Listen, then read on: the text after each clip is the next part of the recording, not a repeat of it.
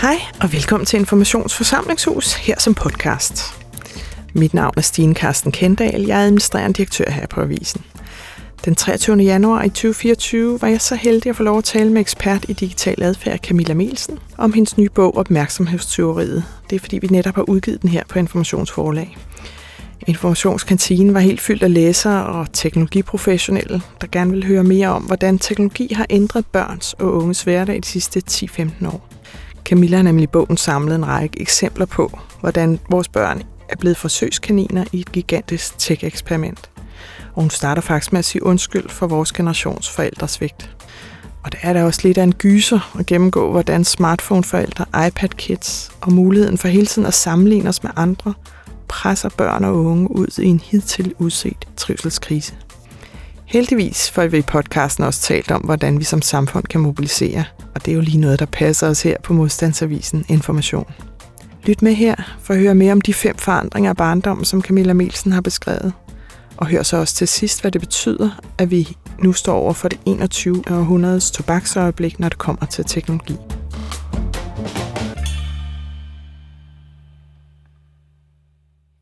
Så øh, velkommen til øh, Information, og velkommen til Informationsforlag, hvor vi er stolte over og glade for at kunne udgive lige præcis den her bog i dag, Opmærksomhedsteoriet af Camilla Melsen. Der er selvfølgelig en del af jer, der kender Camilla allerede, men jeg vil alligevel lige opsummere hendes meritter. Udover at være kan med journalist, forfatter, foredragsholder, så har hun jo beskæftiget sig med digital adfærd i mange år. Det er også det, den her bog handler om. Hun har været rådgiver og talsperson for børns vilkår. Hun står bag flere undersøgelser af digital adfærd, undervisningsmateriale og flere bøger. Men lige præcis denne her bog, øh, der samler hun noget, som øh, vi kan se vækker stor genklang ude i verden allerede. Camilla, jeg har jo ikke introduceret dig som mor endnu. Jeg har holdt mig til din professionelle rolle, fordi du som professionel og en, der har beskæftiget mig der med det her felt i 10-15 år, har skrevet en vigtig bog. Men så alligevel, hvorfor er det, din bog starter med at sige undskyld? Ja, for historien begynder sådan set for et års tid siden, hvor jeg stod på en, en nordjysk skole.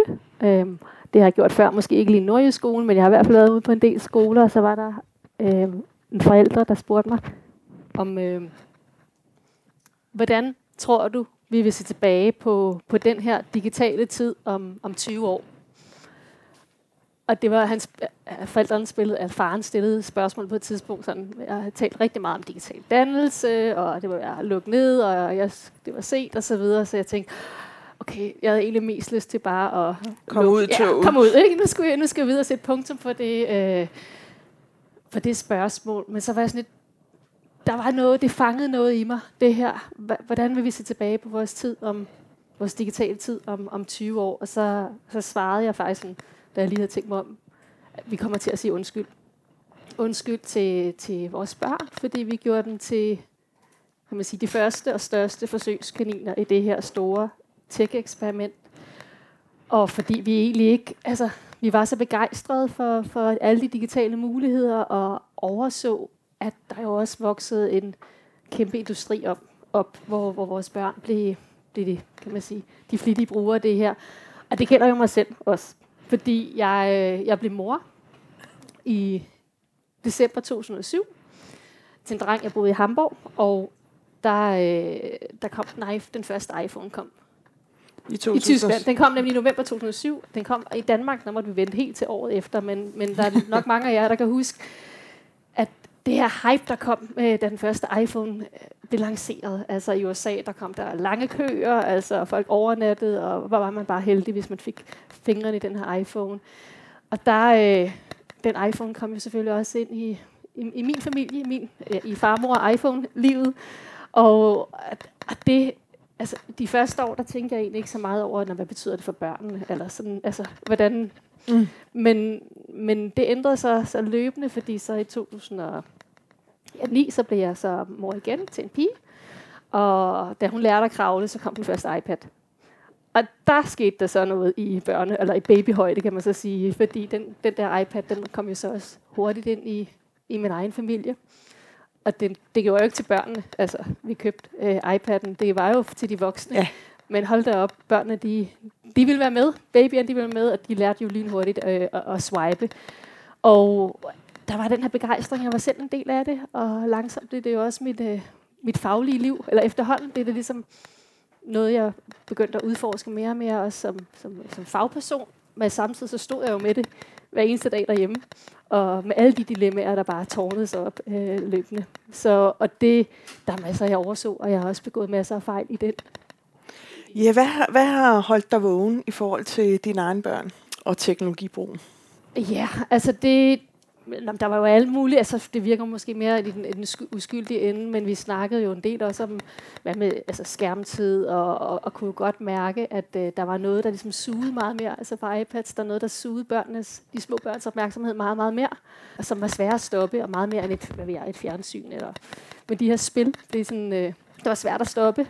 Jeg kan også huske, at jeg lavede et interview med en, der hed Nils Folman, en sociolog, som sagde, at, øh, at han tror, vi skal passe på, at vi ikke får en generation af aggressive bier.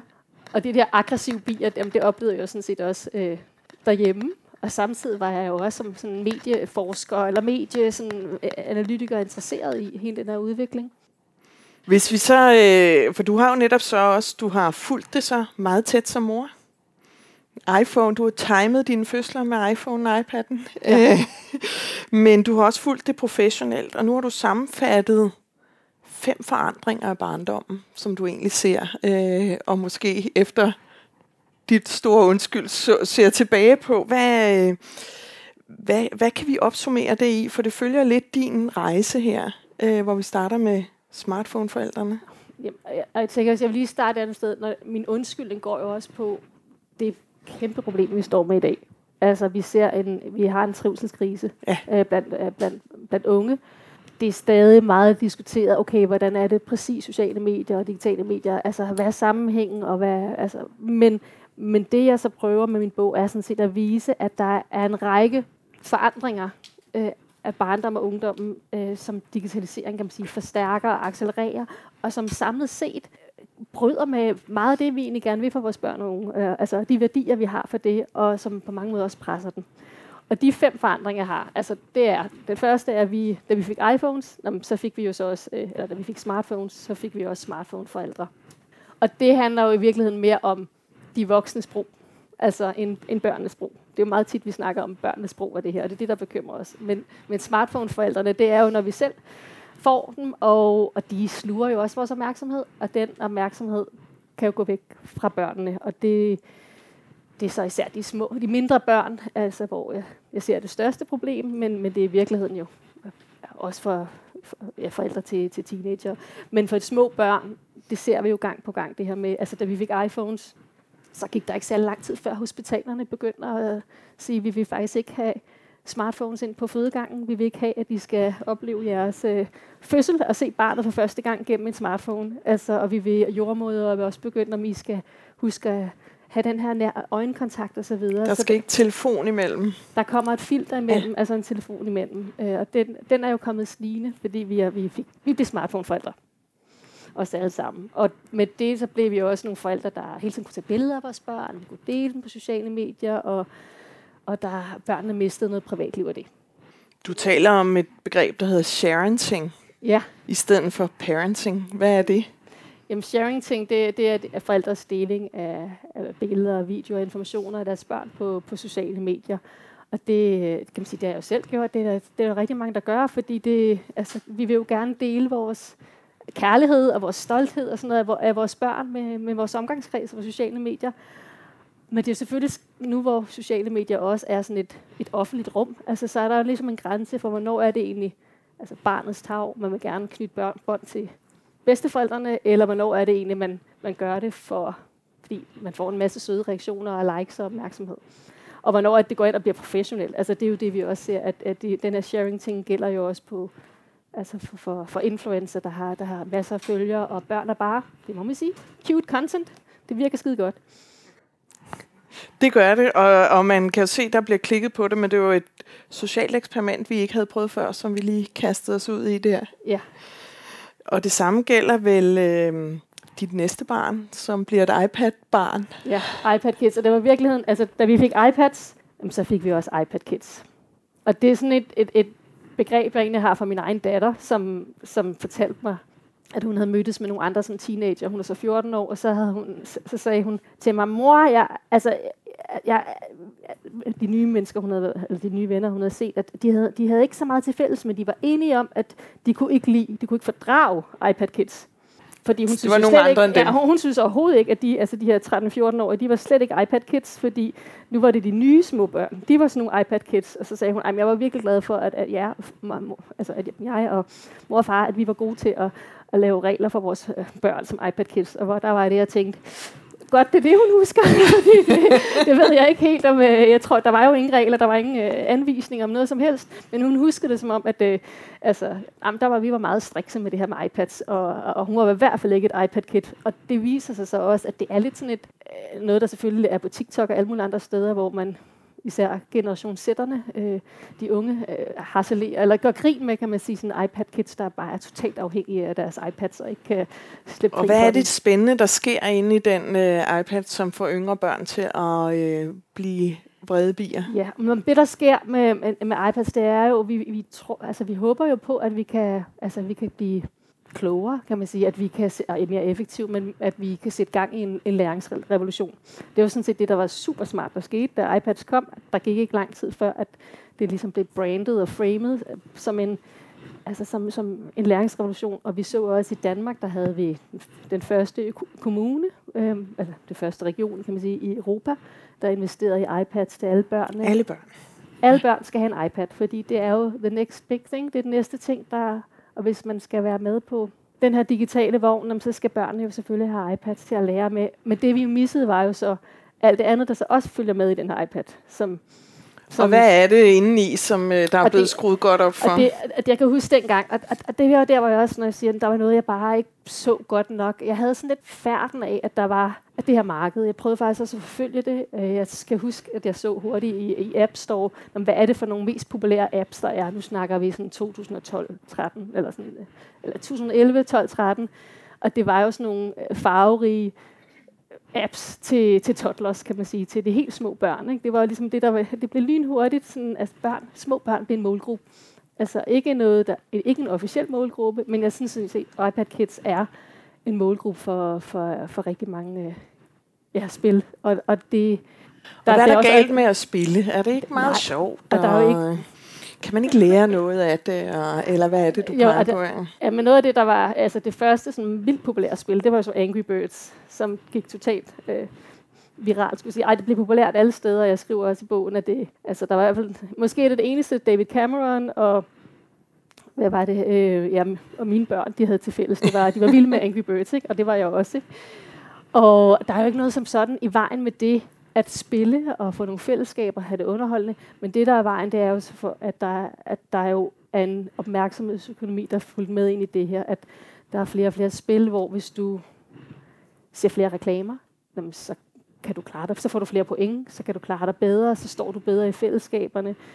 Du bliver lukket til at kunne ja, lootboxes, du kan købe nogle virtuelle sådan, lykkeposer. Ja, det er vel ikke engang kun opmærksomhedsøkonomi, det er vel også kroner og øre, du kan komme til at bruge derinde. Ja, det er også ekstra køb i det, ja. ikke? Men, det er, men det er i stigende grad faktisk også reklamer, ja. altså der, der sniger sig ind i de her spil. Så kommercialisering. Ja, og det, det, har, det har vi jo alle mulige regler for altså andre steder i samfundet, men, men det er gået under radaren her.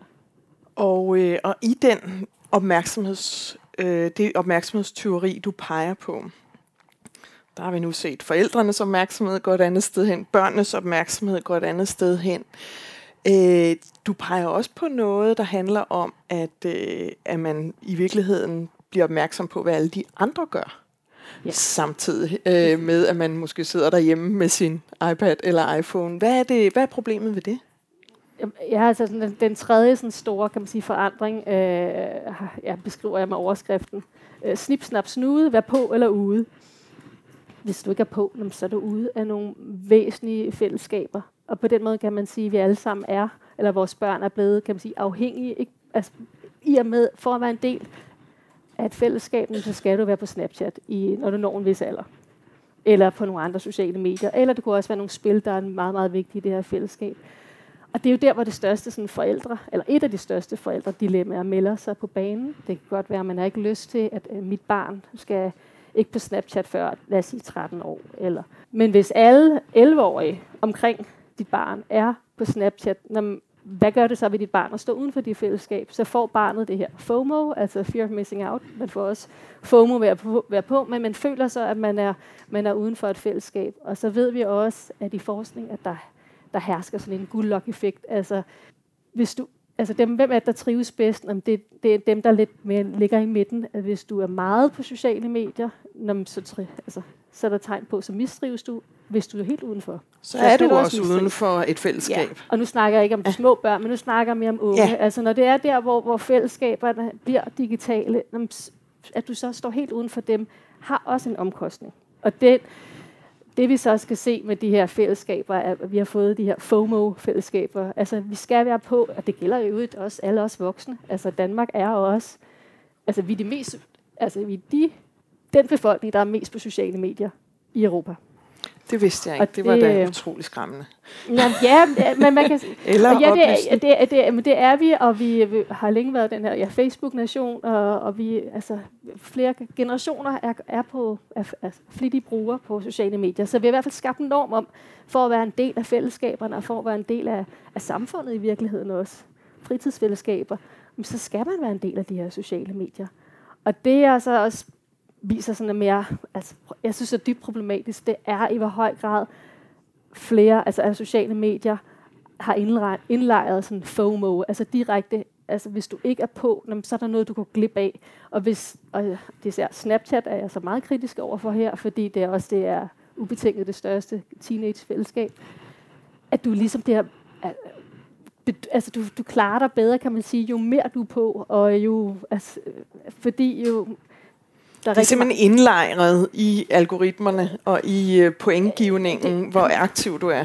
Det er indlejret, kan du ikke forklare alle ja. også, hvad en snapscore er? Ja, For nu har du uh, beskæftiget dig med det i mange år. Jeg blev lidt rystet. Uh, jeg har vidst det fra mine børn, men dengang jeg fandt ud af, hvad en snapscore er. Ja, jamen, snapscore er, hvor mange snaps har du samlet set? Sendt til hinanden. Og det kan man selvfølgelig gå og måle. Men det er i virkeligheden det med, at du kan måle venskaber. Altså du kan måle, du kan rangere dine venskaber. Så hvis nu du har, lad os sige, 200 øh, snapvenner, det vil ikke være så usædvanligt. Nå, det er jo så mange beskeder, du får hver eneste dag. Du kan ikke nå at lytte, altså du kan nærmest ikke nå at svare dem alle sammen. Og mange af dem øh, kan jo, det kan være billeder, men det kan jo også være lydbeskeder. Så må du sætte dem på dobbelt hastighed eller mere, for at overhovedet kunne nå at overkomme dem der vil du jo gerne, hvis vi er gode venner, komme øverst, altså i, at blive prioriteret i vennehierarkiet der. Og der laver Snapchat det smarte greb, hvis du gerne vil være øh, best friends og best friends forever. Når, hvis du, jo mere vi sender til hinanden, altså hvis jeg, jo højere ryger man op i det. Så der er ligesom en incitament i, at jo mere man, ja, jo mere man er på, jo mere man sender, jo bedre bliver man så rangeret. Altså jo bedre kan jeg så bryde igennem i forhold til min vens opmærksomhed.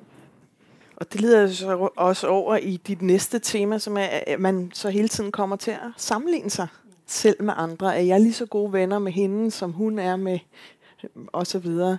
Øhm, I den lille sammenligningsøvelse, der plejer du at lave en øvelse, når du er ude på skoler. Jeg tænkte, vi lige skulle lave den her. Øhm, vil du ikke introducere den, Camille? Øh, jo, hvad for en tid vil man helst ja, være teenager altså, Ja, jeg vil gerne introducere øvelsen. Det med sammenligning, det, det har måske ikke noget med det at gøre, men det har det for mig, det har det måske ikke for jer. Men det er rigtig tit jeg her i det løbet af det sidste halve års tid, hvor jeg, hvis jeg holdt for skolelærer, eller for forældre, eller andre også. Altså, jeg har faktisk prøvet for mange forskellige målgrupper. Jeg spørger, altså, hvilken vil du hellere være teenager i dag, eller den tid, du selv var teenager? Og nu er der, jeg ved ikke, om der er måske nogle enkelte teenager, men, øh, som man kan sige, men, men vil man hellere være teenager i, i den tid, hvor man selv var. Jeg var selv teenager i 90'erne, første halvdel af 90'erne, og så spørger jeg nemlig der... Øh, Hvad er det, der er farligt af den her sammenligning af liv og krop med andres liv og krop? Ja, og det vil sige, det, det, det, det er jo det, jeg peger på, peger på. For mig vil den her sociale sammenligning have været gift. Og det kan være, der kan være alle mulige grunde til, hvorfor I har rejst det op. Det kan jo være, fordi, hvad vil jeg, fra datahøst til, altså alt muligt. For mig, der, FOMO vil også være slemt, men den her konstante sammenligning med andres mere eller mindre perfekte, spændende, mere interessante liv, øh, vil jeg synes, eller det ved jeg, altså, jeg har ikke prøvet det, men jeg vil, altså, jeg virkelig gætte på, at det vil være rigtig, rigtig hårdt for mit teenage-jeg. Øh, fordi den periode var jeg jo ekstra altså, sårbar om, altså, hvor er jeg, alt fra hvor er man i hierarkiet, mit eget udseende og alt det her. Hvis jeg så, så konstant skulle sammenligne mig med andre, og deres smukke kroppe og alt muligt andet, altså, det, det tror jeg eller, vil være benhårdt. Og det kan vi også se, det er for mange. Og vi kan også særligt se, det er hårdt for unge piger. Altså, der, der er en slagside der, og det er ikke for at sige, at vi, det ikke også er, kan være hårdt for drengene. Og jeg tror faktisk, at vi kommer til at se mere af det, hvis vi ikke gør noget. Der er, vi har fået verden som målestok. Og i virkeligheden er det jo noget, som Mark, Martin McLuhan spåede tilbage i 60'erne. Han sagde, at vi, vi vil få en global landsby. Altså vi lever, når, jo mere medierne bliver, som bliver infiltreret, så vil vi leve i en global landsby. Det gør vi jo i dag. Vi har fået hele verden øh, som målestok. Jeg bruger også et citat af Harari, som siger, altså i gamle, altså for 5.000 år siden, når så kunne, hvis du var en 18-årig fyr, når så ville du sammenligne dig med ja, landsbyen, og måske synes du var... De 50 andre. De 50 andre, og du var sgu en flot fyr der, og det ville meget godt. Og i dag, så, altså, han stiller spørgsmålet om, at det, eller han, han, han mener faktisk, at øh, markedsføring og altså, industrien, kan man sige, er ved at tage, altså, hvad hedder det, sænker vores generelle tilfredshed. Fordi vi føler os mere og mere utilstrækkelige. Fordi lykken afgøres af de forventninger, vi har, ja. eller de, de sammenligninger, vi øh, ja. laver. Fordi, og nu kan vi jo sammenligne os med noget uopnåeligt. Og en af de ting, som jeg ser, som er endnu mere, altså virkelig er uopnåeligt, vi har jo så også fået de her skønhedsfiltre, der er altså indlejret i det. Vi, vi har jo alle sammen et digitalt jeg. Men det vi også kan se, er, at, at de her, nu kan du sammenligne dig med en skønnere udgave af dig selv. Altså den, sådan mere og mere, du kan justere på det, og, og det der er jo en del, der gør. Det der, der, på TikTok er der nærmest også filtre, der automatisk er indlejret, og kunstig intelligens skal gøre dig virkelig se sådan lige lidt mere perfekt. Og der og taler du nærmest om en eksistentiel spaltning. Ja. Altså, hvem er jeg egentlig? Ja. Og hvem vil jeg så gerne være? Ja, hvem er jeg? Og, men det, nu kan du så måle, hvordan reagerer omverdenen på det. Altså på mit smukkere digitale ja. jeg. Men det er et jeg, du aldrig kan være. Og øh, for måske endda at blive den utrolig smukke, perfekte person, så kommer vi til den femte forandring, som er kaninhullet og de skadelige algoritmer. Altså du, du er i gang nu. Nu er du i gang med at forbedre og forskønne dig. Du kan bruge et filter, og du kan også gøre alle mulige andre ting. Og hvis du først begynder på dem, hvad sker der så? Det er det, hvis man lige, og det ved vi jo rigtig mange teenager øh, går øh, op i krop. Øh, for børns vilkår, børnetelefoner med krop, er jo et af de temaer, der fylder mest altså, øh, på børnetelefonen sådan har det nok været igennem mange teenage-generationer.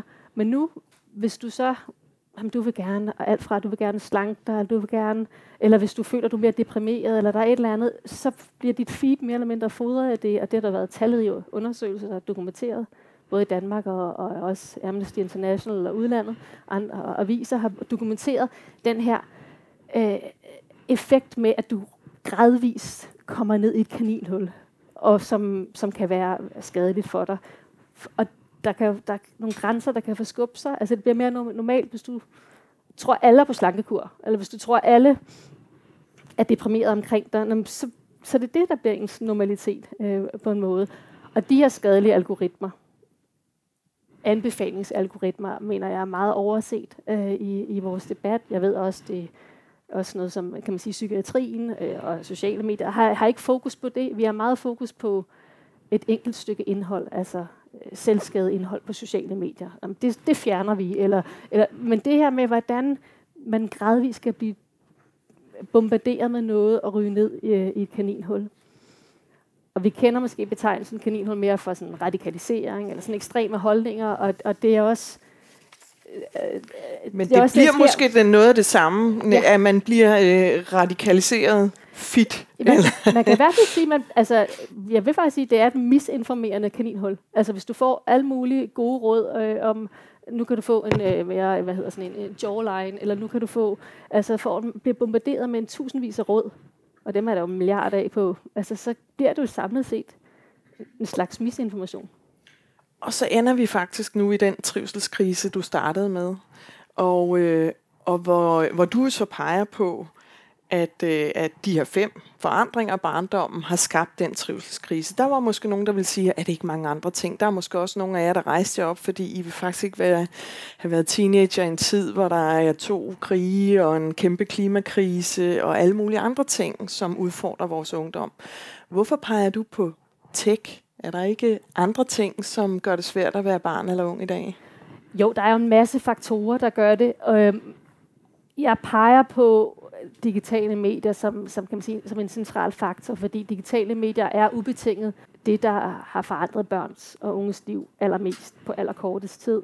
Det er også noget, der rækker ud over Danmark. Vi ser ikke bare en trivselskrise blandt unge i Danmark, vi ser det også i en række andre sammenlignelige lande. Og det gør, at det er sådan sværere at bruge nationale forklaringer på, på det. Altså det jo være uddannelsesreformer eller normeringer i daginstitutioner, og jeg, jeg er helt med på alt det spiller jo ind på børn og unges trivsel i dag, og, og det kan også være, at vi som forældre er blevet nogle andre, om vi er blevet kølingforældre, eller vi er blevet, hvad ved jeg, alt muligt. Men, men, men det er gået, vi kan se, at det, det er Det er på tværs af mange lande og kulturer. flere lande, og, det, og, og jeg prøver så også min bog, i stedet for at tage fat på en milliard forskellige forskningsundersøgelser og sådan noget, så prøver jeg faktisk med at vise den her udvikling, som samlet set præger rigtig, altså flertallet af børn og unge i dag, og se, hvorfor, hvordan det, det kan være, være skadeligt øh, for dem. Klimakrisen, den kan man så sige, den er, har jo ikke, den er jo ikke national. Der vil jeg bare, det er jo, klimaangst fylder mere og mere, men hvis jeg så ser på samlet set, hvad optager kan man sige, teenager og, og yngre børn. Hvad, hvad bruger man mange timer på timer per på dag? hver eneste dag. Hvad påvirker dem allermest? Så er det ikke klimaet. Og, og, og der er jo også lidt en dobbelthed i, altså børn- og unge generation i, at de jo så også er den mest, altså, ja, jeg vil ikke sige forbrugende generation, men de bliver bombarderet som forbrugere, og, og altså vender sig også til at shoppe, og alt det her, de, de er udsat for reklamebombardement, samtidig med, at vi også skal, altså de også vil løse klimakrisen. Jeg tror ikke på, at klimakrisen kan forklare øh, trivselskrisen.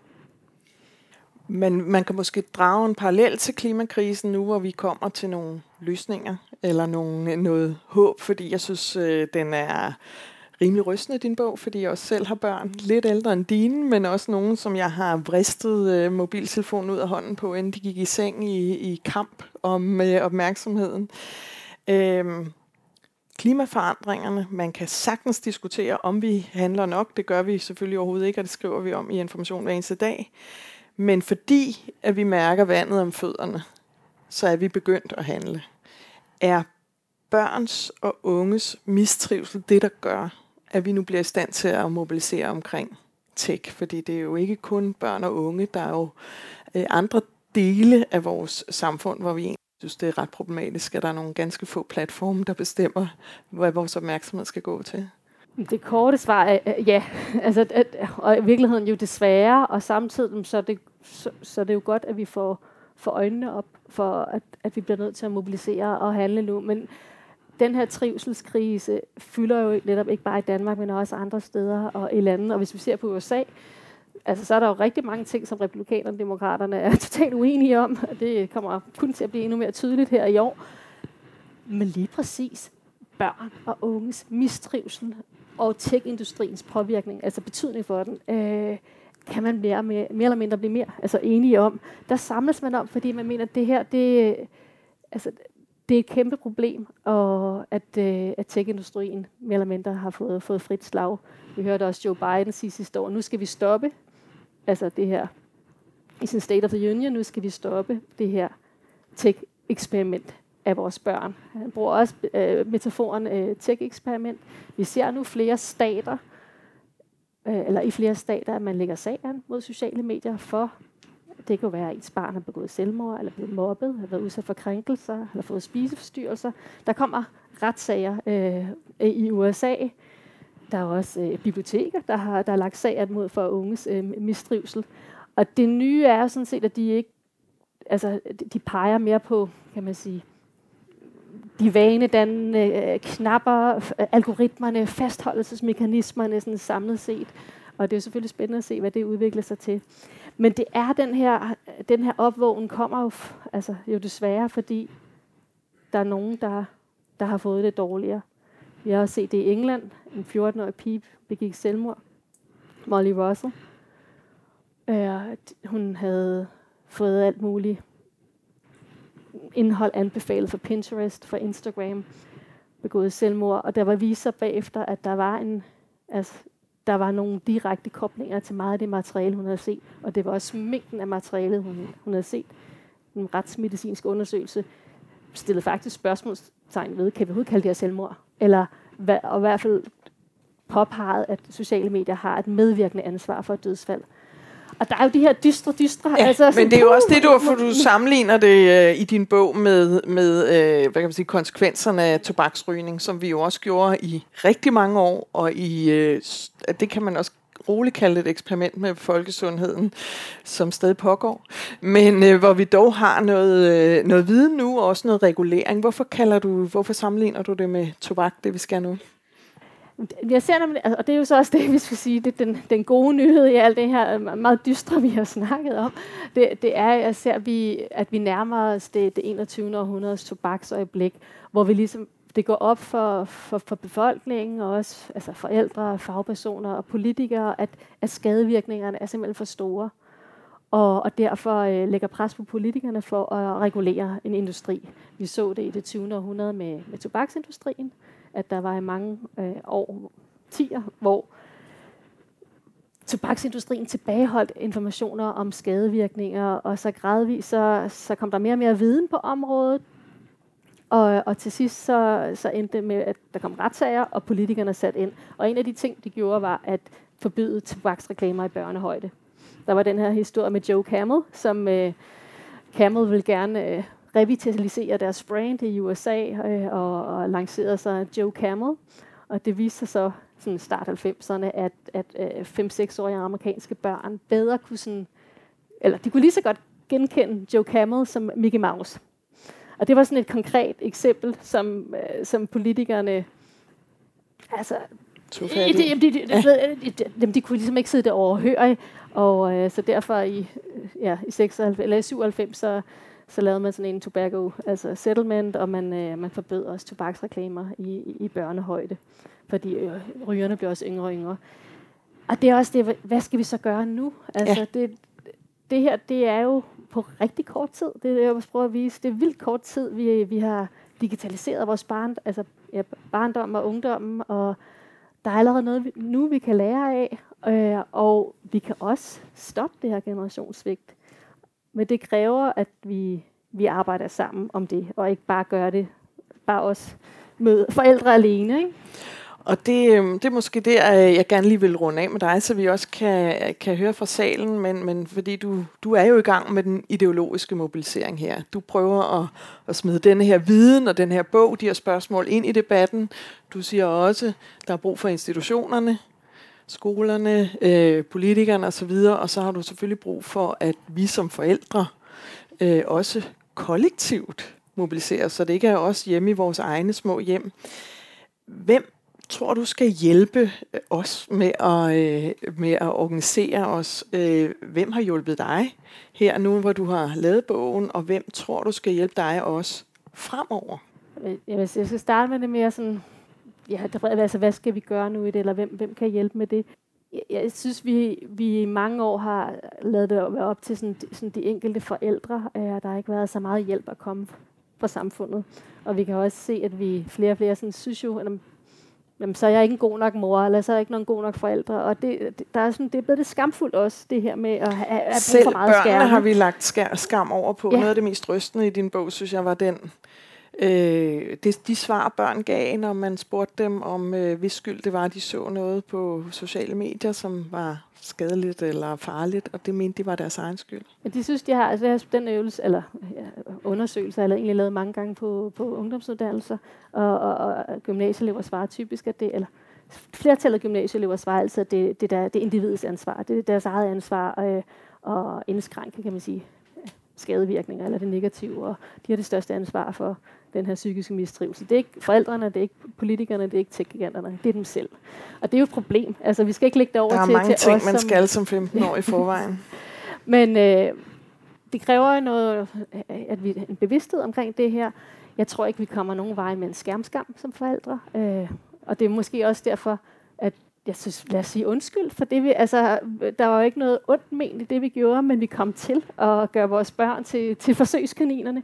Og, og lad os så handle på det nu. Altså lad os handle på, på, og der er jo alt fra at have de her samtaler om, at kan vi kollektivt som forældregruppe øh, udskyde tidspunktet, hvornår børnene får deres første smartphone og er på medierne. Samtalen med vores børn skal vi jo stadig have, altså om det digitale liv, og skrue alle de der greb. Men jeg synes, i mange år har vi lagt meget over på forældrene, hvor det enten, altså ja, det har meget været sådan forbud, eller, eller bare samtalen. Vi skal have institutionerne mere på banen, og skolerne, fritidsinstitutionerne, uddannelser skal, skal gøre endnu mere for at tage ansvar for digitale forstyrrelser og opmærksomhedsøkonomiens tjenester. Det er ikke dem, der skal på skærmene. Det er ikke dem, der skal fylde klasseværelset som sådan. Der er jo også en uddannelsesopgave, altså med teknologiforståelse og, og den digitale dannelse, som venter. Men jeg synes også, at skoler har en unik mulighed for at være med til at påvirke nogle, nogle normer. Altså i virkeligheden også at udstikke nogle retningslinjer, nogle anbefalinger til forældre, til nye forældre, prioritere digital trivsel mindst lige så højt som, øh, som trivsel. Altså, jeg tror, at forældre vil være meget lydhøre fra, hvis nu man starter i skolen med sit barn, eller barnet starter i skolen, forældrene starter så også, men at man ligesom får nogle anbefalinger, at man får nogle anbefalinger øh, fra, fra, fra skolerne, og så det, det politiske niveau, der skal vi jo også, der kan vi jo også som forældre presse på for at sige, at det her det er simpelthen ikke okay med alle mulige andre brancher, så, så har vi jo forventninger til, at, at produkter er i orden. Hvis jeg køber en ny bil, som så forventer jeg, at sikkerhedsselen den er tjekket, den er altså, godkendt, der er nogle standarder. Der er ikke de standarder i dag. Der er ikke de sikkerhedsforanstaltninger Så hvem skal allerhelst læse den her bog? Hvor skal det lede hen? Hvem, hvem, skal, hvem skal læse den nu og handle på den? Nej, men jeg, synes, altså, jeg prøver, det er et spinkelt bidrag til øh, kan man sige, den her, den modstandskamp, ikke? fordi vi, vi skal ikke, og især en modstandskamp nu, hvor vi åbner for en ny, øh, altså en ny kapitel ikke? Med, med kunstig intelligens og chatbots vi skal ikke have vores børn til at være forsøgskaniner. Det er til forældre. Øh, jeg prøvede at skrive den på en måde, så den, så den, øh, den er fængende den er, og skræmmende. Ja, den er i i-form, og den er, ja, og den er forhåbentlig skrevet en på en måde. Som, og en så, så, så, så, du ved, så til forældre, det er jo ikke en forældreguide, men det er, en, men jeg har jo snedet rådene ind, eller refleksionerne ind undervejs i det gennem alle de her eksempler, jeg, jeg har lavet. Men jeg håber da også, at øh, alle, der har med, altså med børn og unge at gøre, i virkeligheden, alle, der, har, der kan tage et ansvar for børn og unge, øh, vil jeg gerne øh, have skulle læse med. Og hvis jeg så må sige en ting om det med, øh, altså, hvem har hjulpet mig, altså, og det er jo meget mere måske lige med specifikt med sådan bogen, og når man er, skal skrive en bog, det er jo mega hårdt, og, og der er altid sådan en rutsjetur op og ned. Øh, så hvis, uden det, at der skal gå Oscar-tale i den og sådan du noget. Du må meget så. gerne sige det, for vi startede jo også med dig selv. Nå, jeg ved, der er jo mange, altså, eller der, ja, undervejs, altså, der, der, har, der, har, der har hjulpet mig, men der er selvfølgelig, der vil jeg jo gerne være, altså, jeg vil sige tak til øh, både det, fra det faglige, fra børns vilkår, og alt, altså, de fag, faglige dygtige mennesker, jeg har arbejdet med undervejs, men selvfølgelig også i, tak til mine forældre og min, øh, min familie og min, mine to børn, der har, der, der har endda jo, optrædet af bogen. ja, der den grad har, har lært mig noget af det vigtigste, og til min kæreste, der i den grad også både øh, også fagligt er med på den her dagsorden, for, ja, for at have hjulpet mig i det. Og så er der også kan jeg se Peter Øvi og jeg ved ikke om Jakob Gottschau er. Han sidder der gemt bag Pernille Tranberg. Men øh, jeg startede jo for halvandet år siden på dokumentarskolen, fordi jeg tænkte, nu vil jeg skrive om, om unges mistrivsel. Og, det, og så trak jeg mig faktisk, fordi så lige pludselig havde jeg kunne ikke nå, altså jeg havde ikke tid til det i mit liv, eller det, kunne, det passede ikke ind der, hvor jeg var. Men så vendte jeg ligesom tilbage, og det hold, der var på dokumentarskolen, og så med, med jer to herrer, har været mega inspirerende, og har også skubbet til mig sådan formidlingsmæssigt, fordi jeg kan jo godt lide tage den faglige kasket på, og hele tiden ny forskning viser, at, eller et eller andet. Så det her med at, at, at lære og sådan set at ture og bruge sig selv, øh, og så på den vej igennem også kunne fortælle fagligt, altså fortælle det faglige, det, det har været enormt inspirerende. Så også kæmpe tak til, til jer og dokumentarskoleholdet. Jamen, og, øh, og så binder vi og sløjfen og siger... Ikke mindst, ikke? Tak til forlaget. Nå ja. vi er bare glade for at få lov at udgive den, og, og lige binde sløjfen, der hedder, du har taget den professionelle Camilla, og de mange, mange timer, du har brugt de sidste 10-15 år på at forstå digital adfærd, og så har du også brugt dig selv. Og det er nok det, der gør, at den faktisk er en, øh, ja, en, øh, en gyser, men også en good read. øh, som jeg vil anbefale til alle. Nu er heldigvis er det sådan, den her bog er faktisk øh, ret let at læse, selvom øh, der er opmærksomhedstyveriet faktisk gør, at vi er i stand til at koncentrere os lidt kortere, som der også står i bogen. Og øh, nu lukker vi af for den her runde. Mm. Tusind tak, fordi I kom.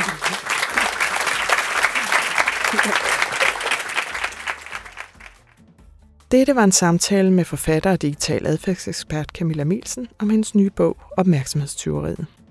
Bogen er udkommet på Informationsforlag, og den kan købes på butik.information.dk med rabat, hvis du er abonnent. Du kan lytte til flere arrangementer her fra Information inde i podcastkanalen Informationsforsamlingshus. Den finder du der, hvor du plejer at finde din podcast.